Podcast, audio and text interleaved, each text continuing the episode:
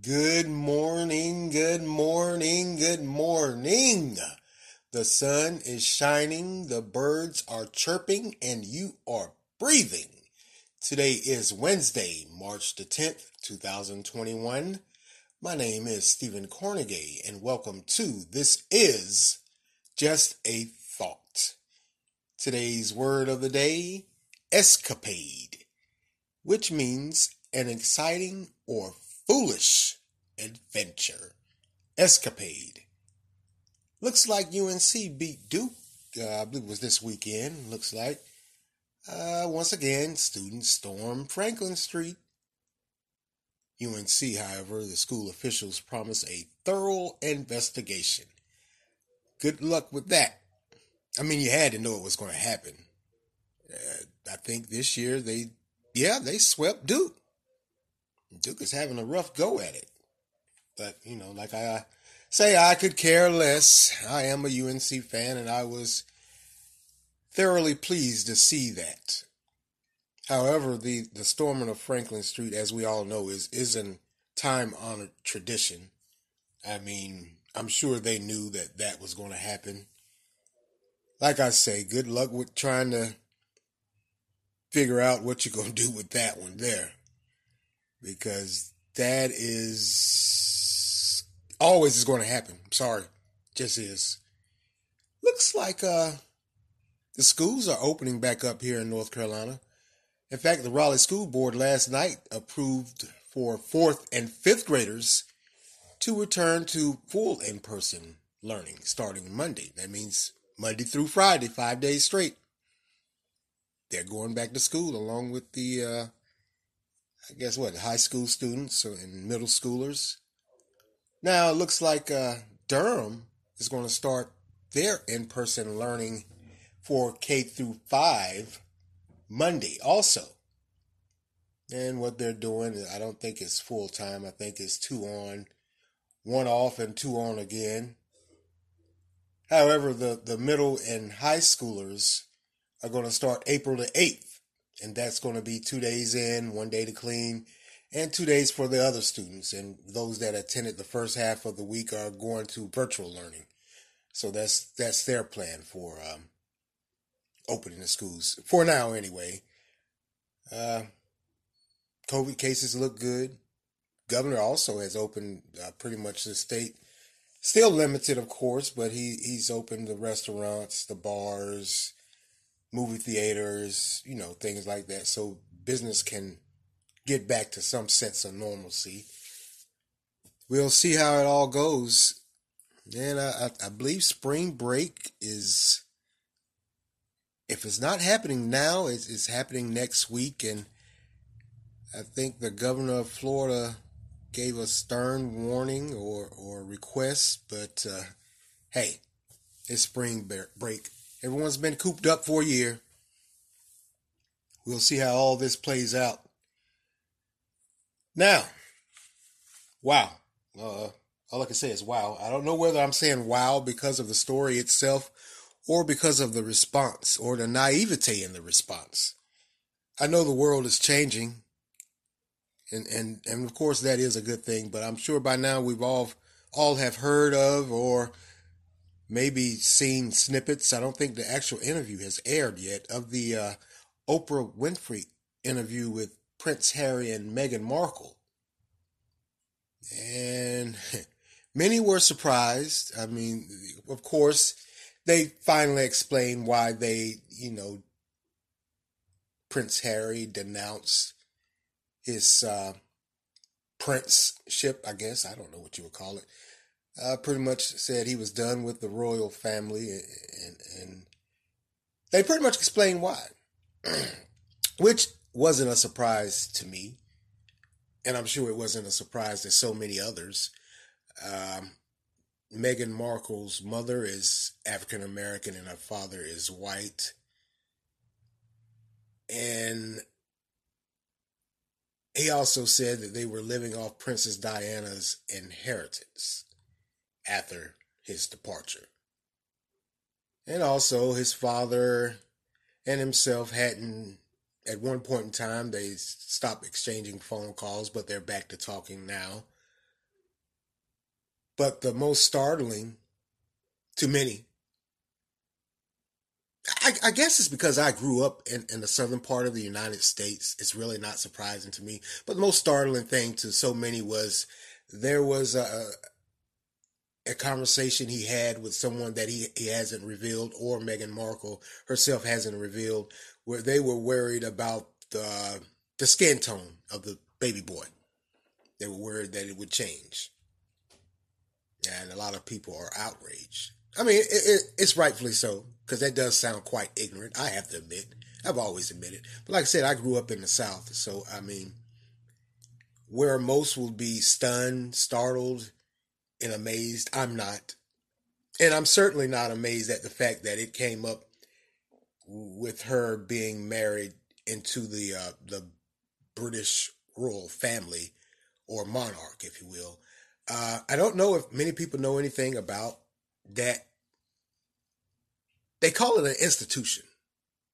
They say it's an institution, the British monarch. I don't know if many people know about that institution, but I, I can.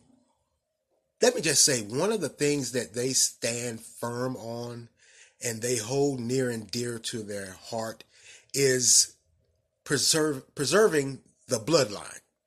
And uh, for those that uh, are of this generation who might not know what that means, and since it's saying that they're preserving the bloodline. They want it to remain pure. And that's for obvious reasons. I mean, uh, I don't want to say they want to keep it all in the family, but let's just speak frank. They want to preserve the, when, when you hear the term preserving the bloodline as it relates to the, the, the British monarch, uh, they want to keep it white. Let's just say that. And of course, like I said, Meghan Markle's mother is African American. Her father is white. So you know the uh, the the the remark about the skin tone. That's just uh, something underlying. If you know, like I said, if you know anything about this type of uh, uh, institution or lifestyle, you know they're real big on preserving the bloodline. And it's not just the, the, the British, it's everywhere. Because truth be told, and I don't know how many people have, have honestly sat down and thought about this. I, as an African American, I can rest assured when I say I couldn't go to Africa and marry someone who was of African royalty, whatever part of the country it, it is, because they too want to preserve their bloodline, which means they want to keep it. Um, let's just say if they were in, if we were in Nigeria or, or Ghana or, or, or what have you, they wouldn't look too favorably in me as an African American coming and marrying someone of their royal bloodline. That's just the reality of it all. I know those are going to say the world is changing, uh, and, and it is changing, and, and it is changing for the best.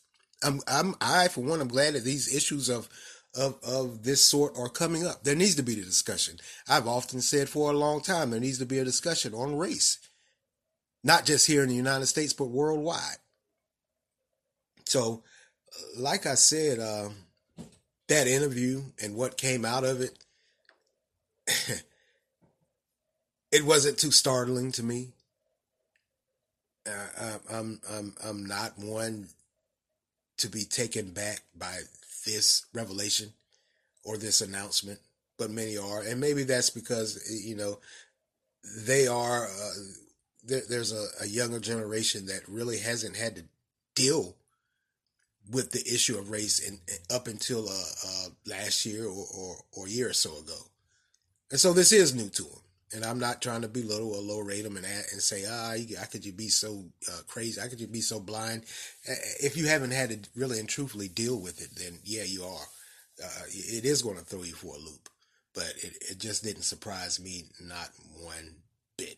I already, to be honest with you, when they moved, when they moved from uh, uh, Great Britain or wherever they were, and they moved to Canada I said to myself, I didn't say it out loud. I said to myself, uh oh, there it is. We know why they're moving. And lo and behold, it's come out. It's pretty sad that in 2021 we're still having to deal with this. But the reason why we're still having to deal with this issue is because, like I said, it hasn't been really addressed. It's been stamped on, danced around, swept up under the rug. Oh, just forget it mindset. It doesn't affect me mindset. Well, uh, it's back again. And now it's in a big pot along with everything else we have going on in the world.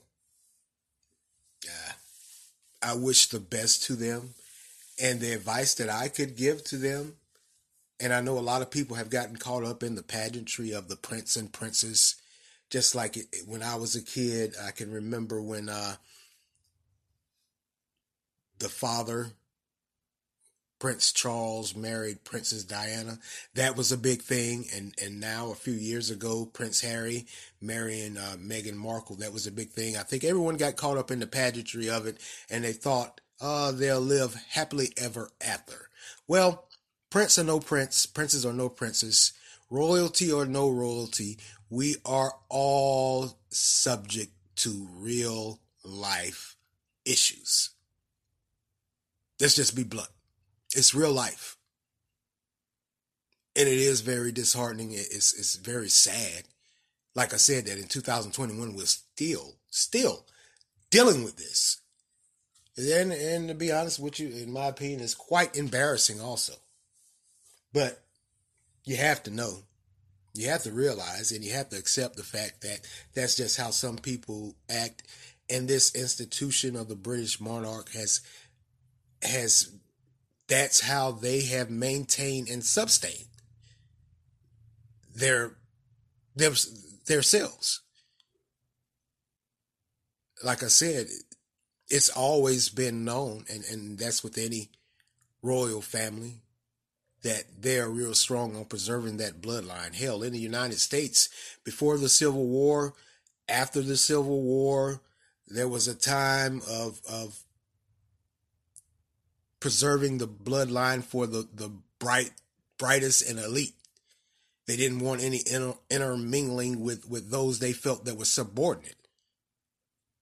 So there were certain families that if you didn't meet a certain criteria and they weren't royalty or they weren't higher ups in, po- in, in the political sphere they were just some of them were just regular common folks that had happened to stumble onto a little bit of money and land. A lot of it was over land before the civil war and after the civil war where they didn't want eh, eh, they would term outsiders messing up their bloodline. So it's an antiquated system that has reared its head once again. A lot of people may not understand that. It's just, it is what it is. Now, I'm not, not advocating for it one way or another. I, I personally, not to sound too harsh, but whether they denounce their uh, uh, British royalty or, or what have you, um, they're pretty much financially stable or, or should be somewhat. I, I don't know if that makes any sense to some of you, but they ain't hurting. Mentally, they may be hurting, but financially, they're not. Now, I can understand the mental strain because she said she once contemplated suicide, and that's another issue. That goes to show you how th- being in that institution, not just that institution, but just in day day to day dealings in life, when someone approach or, or when you have an ignorant situation like that, where someone's questioning your child, and I'm sure she received some insults too. In fact, you know, the uh, I can't remember off the top of my head the British uh, news anchor or, or journalist or whatever that was fired or he quit because of of him questioning her. Also, this wasn't his first go round. This wasn't his first rodeo. This wasn't his first dance. That's been a continuous, ongoing uh, barrage for a while now. It's just after this interview when he once again eh, uh, touring to his bit, it finally caught up with him. It, it, it's it's sad. 2021, we're still dealing with the same thing, and for her to say that she contemplated suicide, suicide, it, it just makes it even more sickening. that you as a human being would just get into another human being's mind that to that point that they would contemplate that. Basically truthfully only because of their uh, their race or the, or their bloodline i'm sorry their bloodline don't want that royal bloodline tainted. Okay. Well all i can say is to them both you, you have each other you have a son, you got you got a child on the way, a daughter, I believe, on the way. If you're truly done with that uh, institution, live and love each other, grow together, make your own. You got a wonderful start, I think. The people are behind you, which is when most people um, you know when when they're in those type of marriages what they call mixed marriages. I can remember uh, i'm 47 i can remember a point in time when mixed marriages woo wow it was not it was not looked upon favorably. So yeah i, I can imagine the insults she got or the, the, the awkward stares or or like i said flat out insults. And for you to bring that child into the equation and it's happened. Like I said, mixed marriages at one point in time, it, it was not looked upon too favorably. But for you to to insult that child or or somehow, some way, bring the, that child into that nonsense that speaks of who you are as a par- a person, your character, you're low, you're low, you're low, you're low. You, you, you are. Anyone that attacks a child with race or class to degrade and belittle, you're low. There's certain things in this world that are off limit, off limits. And, and, and I believe wholeheartedly children are. They didn't ask to come here to be a part of this nonsense in your ignorance. So why would you bring a child in? If you had a problem with that, you, you could have took it up with the two adults. But to bring the child into the equation, ah, nah, that's just that's just pathetic. Sickening. Sickening, sickening, sickening. Well, let's move right along here. Now, the North Carolina State Supreme Court has done an about face on hearing a specific case as it relates to uh, state retirees and their health benefits. Now, we all remember the election, and there were three seats that were up for grabs on the North Carolina State Supreme Court. Well, the Republicans took all three of those seats. Now,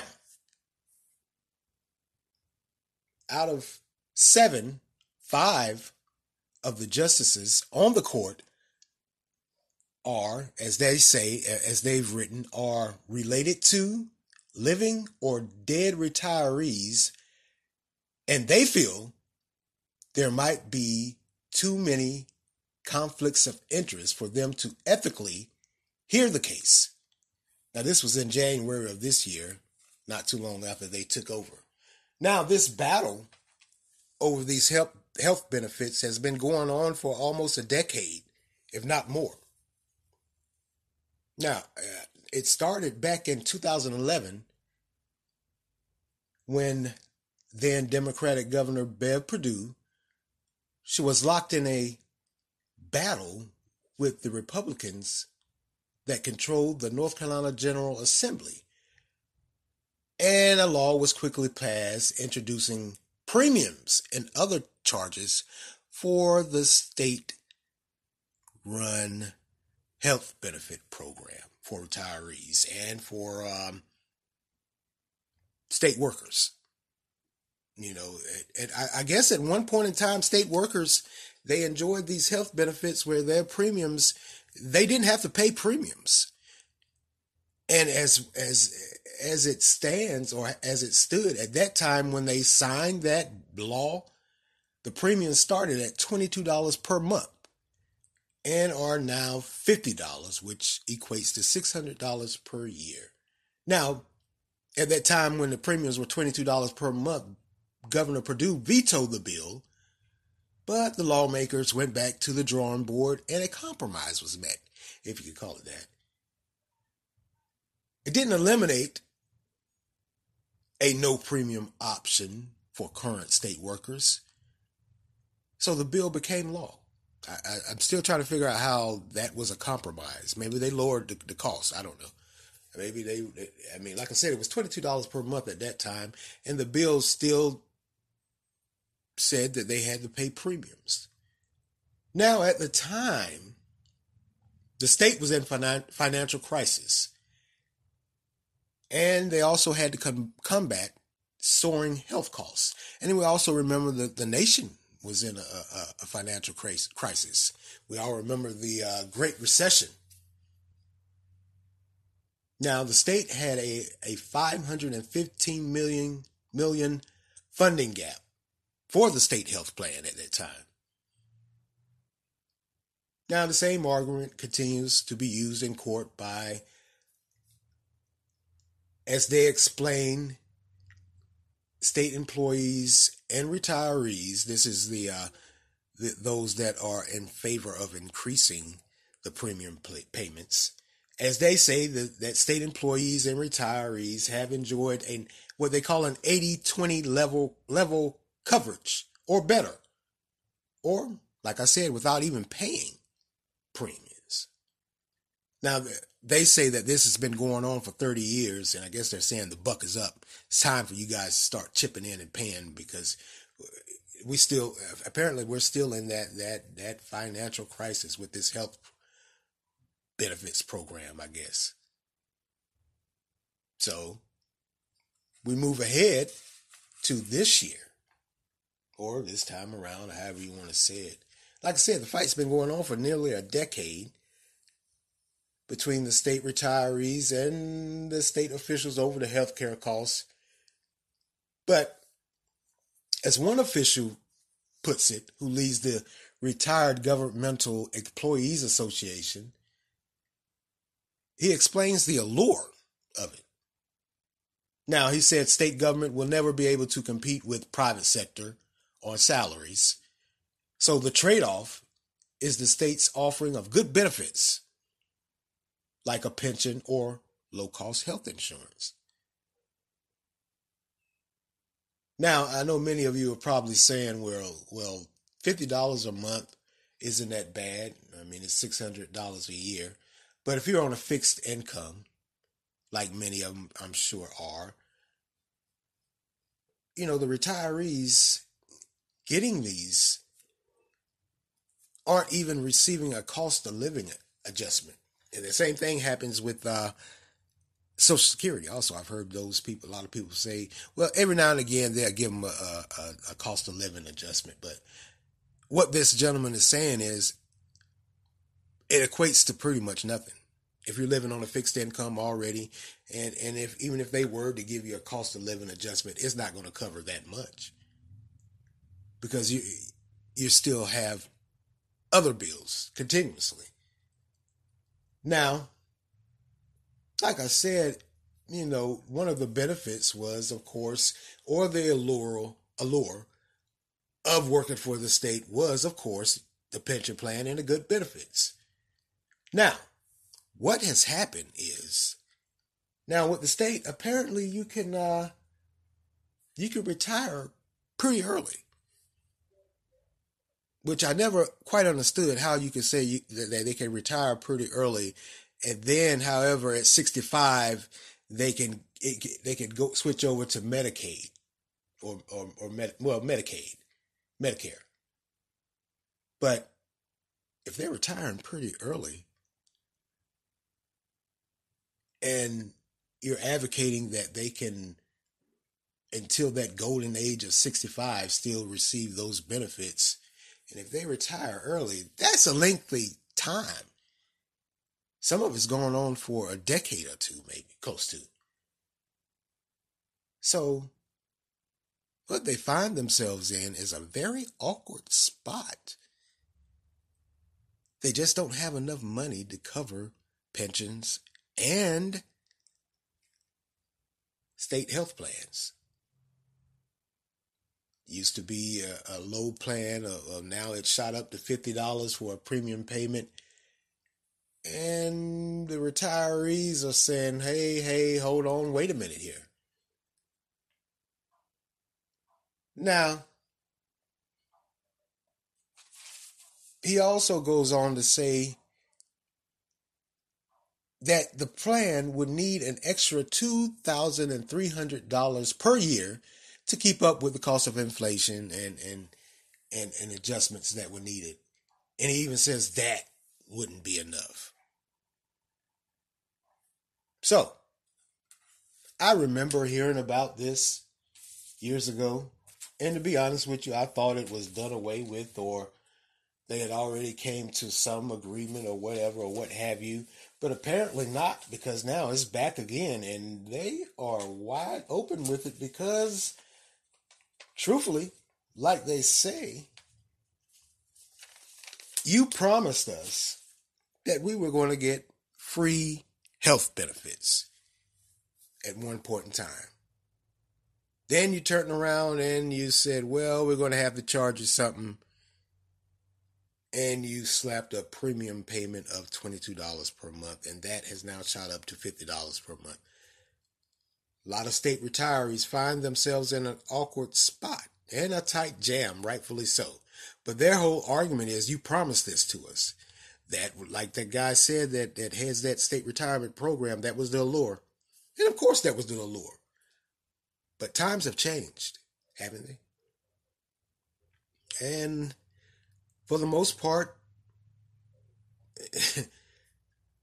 these financial, you know, I just ask or I question or wonder how do these financial crises just keep appearing or how do they drag out?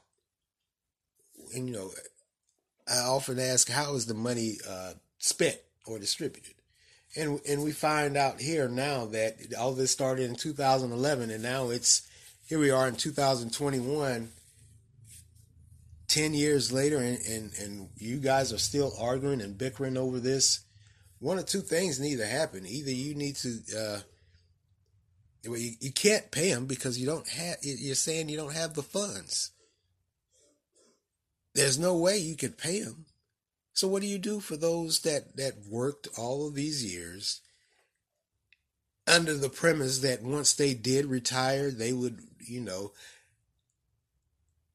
some were promised no premiums and some were promised low premiums. But as we all know, the cost of living has gone through the roof and it can't keep up. It can't compare. I mean, that's, that's just the, the math of it. There's no way. So what do you do? Well, I don't know if there's anything you truthfully can do. We all know about promises. Promises are meant to be broken. But you gotta, your heart has to go out to them. You worked all these years, gotten up in age, and you got to be saying to yourself now, now that I need this, this, these health benefits, I may not have them. And then you have the, those that are sitting on the state Supreme Court that are saying, now we, we can't hear the case because we're, there may be an extreme conflict of interest. Gee, you think? You think that if you were sitting on the state Supreme Court and you decided to not give them these benefits, and as you said, you had family members that you know that are retired or current employees, and you said, no, we're going to either keep that the premium payments that as they are, raise them, or we're going to take uh, for the retirees, we're going to take away your benefits. We're not even going to wait till you're 65. We're just going to take it. Gee, you think that would be a conflict of interest, or you think that maybe, just maybe, those family members and friends that you know may hold you to the fire, and hey, won't be pretty. I don't think the, the, the issue for you guys truthfully is a conflict of interest. It's just a confrontation you know that's coming down the line. I think when that bill was changed or, or, or came into law in 2011, you, you may have, should have had something in there that said, hey, we're experiencing, of course, we're experiencing a great financial struggle. At some point in time, give you a, a few years, we're going to have to cut your benefits. Rather than waiting and waiting and then saying, oh, we don't have enough money. Not only are you well, I guess they're not saying they're going to cut the benefits. They're going to raise the premium again. Wow. I think that's the whole argument. Them, them, they, they may be trying to raise the premium, premium payments again. You know, if you ever known anyone that has retired, to you and I, six hundred dollars. Well, I'm not going to say you and I, because six hundred dollars a year, fifty dollars a month. That that's 50 bucks that could be used elsewhere. That is quite a bit, even for me that working every day. Now, there's some may uh, be out there that may say, hey, that's not that much. But if you think about those that are actually and truthfully living on a fixed income, and they're living on a fixed income, it's not because they they they haven't worked.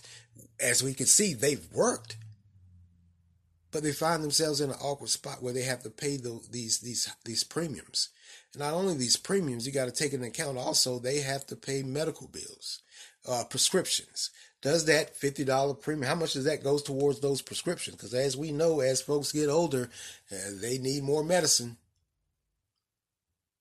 So, how or what is the state to do? Who knows? Like I said, you promised them something now you can't deliver on. And now there, there, there may be some out there. I've heard one argument say that they shouldn't pay them anything. Wow, shouldn't pay them anything. They should just cut all the benefits and put the money at elsewhere. Where the hell are you gonna put the money at? Some some people say that there should have never been a promise to pay uh, health benefits after retiring. Well, that's part of the allure, once again, of working for the government, is it not? like retired vets from the military. But, you know, hey, they still have to pay make payments also. But the payments are supposed to be low. And I understand the mind that the, the, the premise that you're competing in a market that is steadily changing and is steadily increasing day by day. But just like with those that are vets, and now these state retirees, I think after the years and years of dedication and service, you would take care of them a, a little bit more than that. But I, I guess not. That's bureaucracy. That's another part of that bureaucracy I'm always talking about. It goes deeper than you think. That's also how those that, that numbers game is played. Like I always say, the, the those number numbers games it's people's lives, and now it's showing it's rearing its head once again. Promising people some things to get them on board, and now you're you're trying to you can't pay it, and they're asking how, how and why and raising holy hell. I just don't think, me personally, I don't think they should be fighting like this over something that was, I'm not going to say promised to them, but something they worked for. Because they weren't sitting at home on their butts, bleeding the system they were out in the system working. Crazy as it sounds, I, I, I don't I, I, don't agree with the argument of not paying them nothing. Now they pay they they they made enough sacrifices. They should be getting adequate health benefits. Seems like um, like I said, this is bureaucracy, man. I mean, how can you explain to someone or a group of people that worked a great portion of their lives for you under the premise that, hey, when I retire, I'll at least have my health benefits and my pension. I think they're, they're even talking about the pension. The pension keeps coming up, and I've heard this pension thing more than once. So, what are you going to take the pension away to? Hmm. is the state really in that bad of a financial crisis that they they they're, they're willing to not only not pay or drop the health benefits and, and take pensions, what's going on with the state? For, like I said, 11 years, 10 or 11 years, you've been in this tiff with these retirees and they've been going back and forth to court with you, and you're still unable to pay them. I understand the financial crisis at that point in time, and maybe that took a bit more out of it than than we know. But I can't co-sign with that theory of not paying them nothing. That's that's that's just ridiculous. Now, if if they were one of those that that weren't doing anything or hadn't done anything, sitting at home on their, you know what, bleeding the system, then yeah, you ain't put in nothing. Going about your business. But these folks have, and their sacrifice and their their work deserves to be rewarded. They've given a lot, and now they're apparently in a dogfight. Huh. Makes you wonder. Makes you wonder. So, what do they do? We'll see. We will see. Well, that's all for me today, and I want to thank you all for lending me your ears this morning. Continue to like, support, share, offer feedback Anchor has a great feature where you can leave a voice response. I would love to hear your voice. You can also make monetary contributions on Anchor. You can continue to follow and listen on Anchor, Spotify, Google Podcasts, Breaker, Overcast, Pocket Cast, and Radio Public. Also, I'm on Vurbl and WordPress. So go over there and check it out. You can hear this episode and previous episodes. Again, this is Stephen Cornegay for This Is Just a Thought. Amen.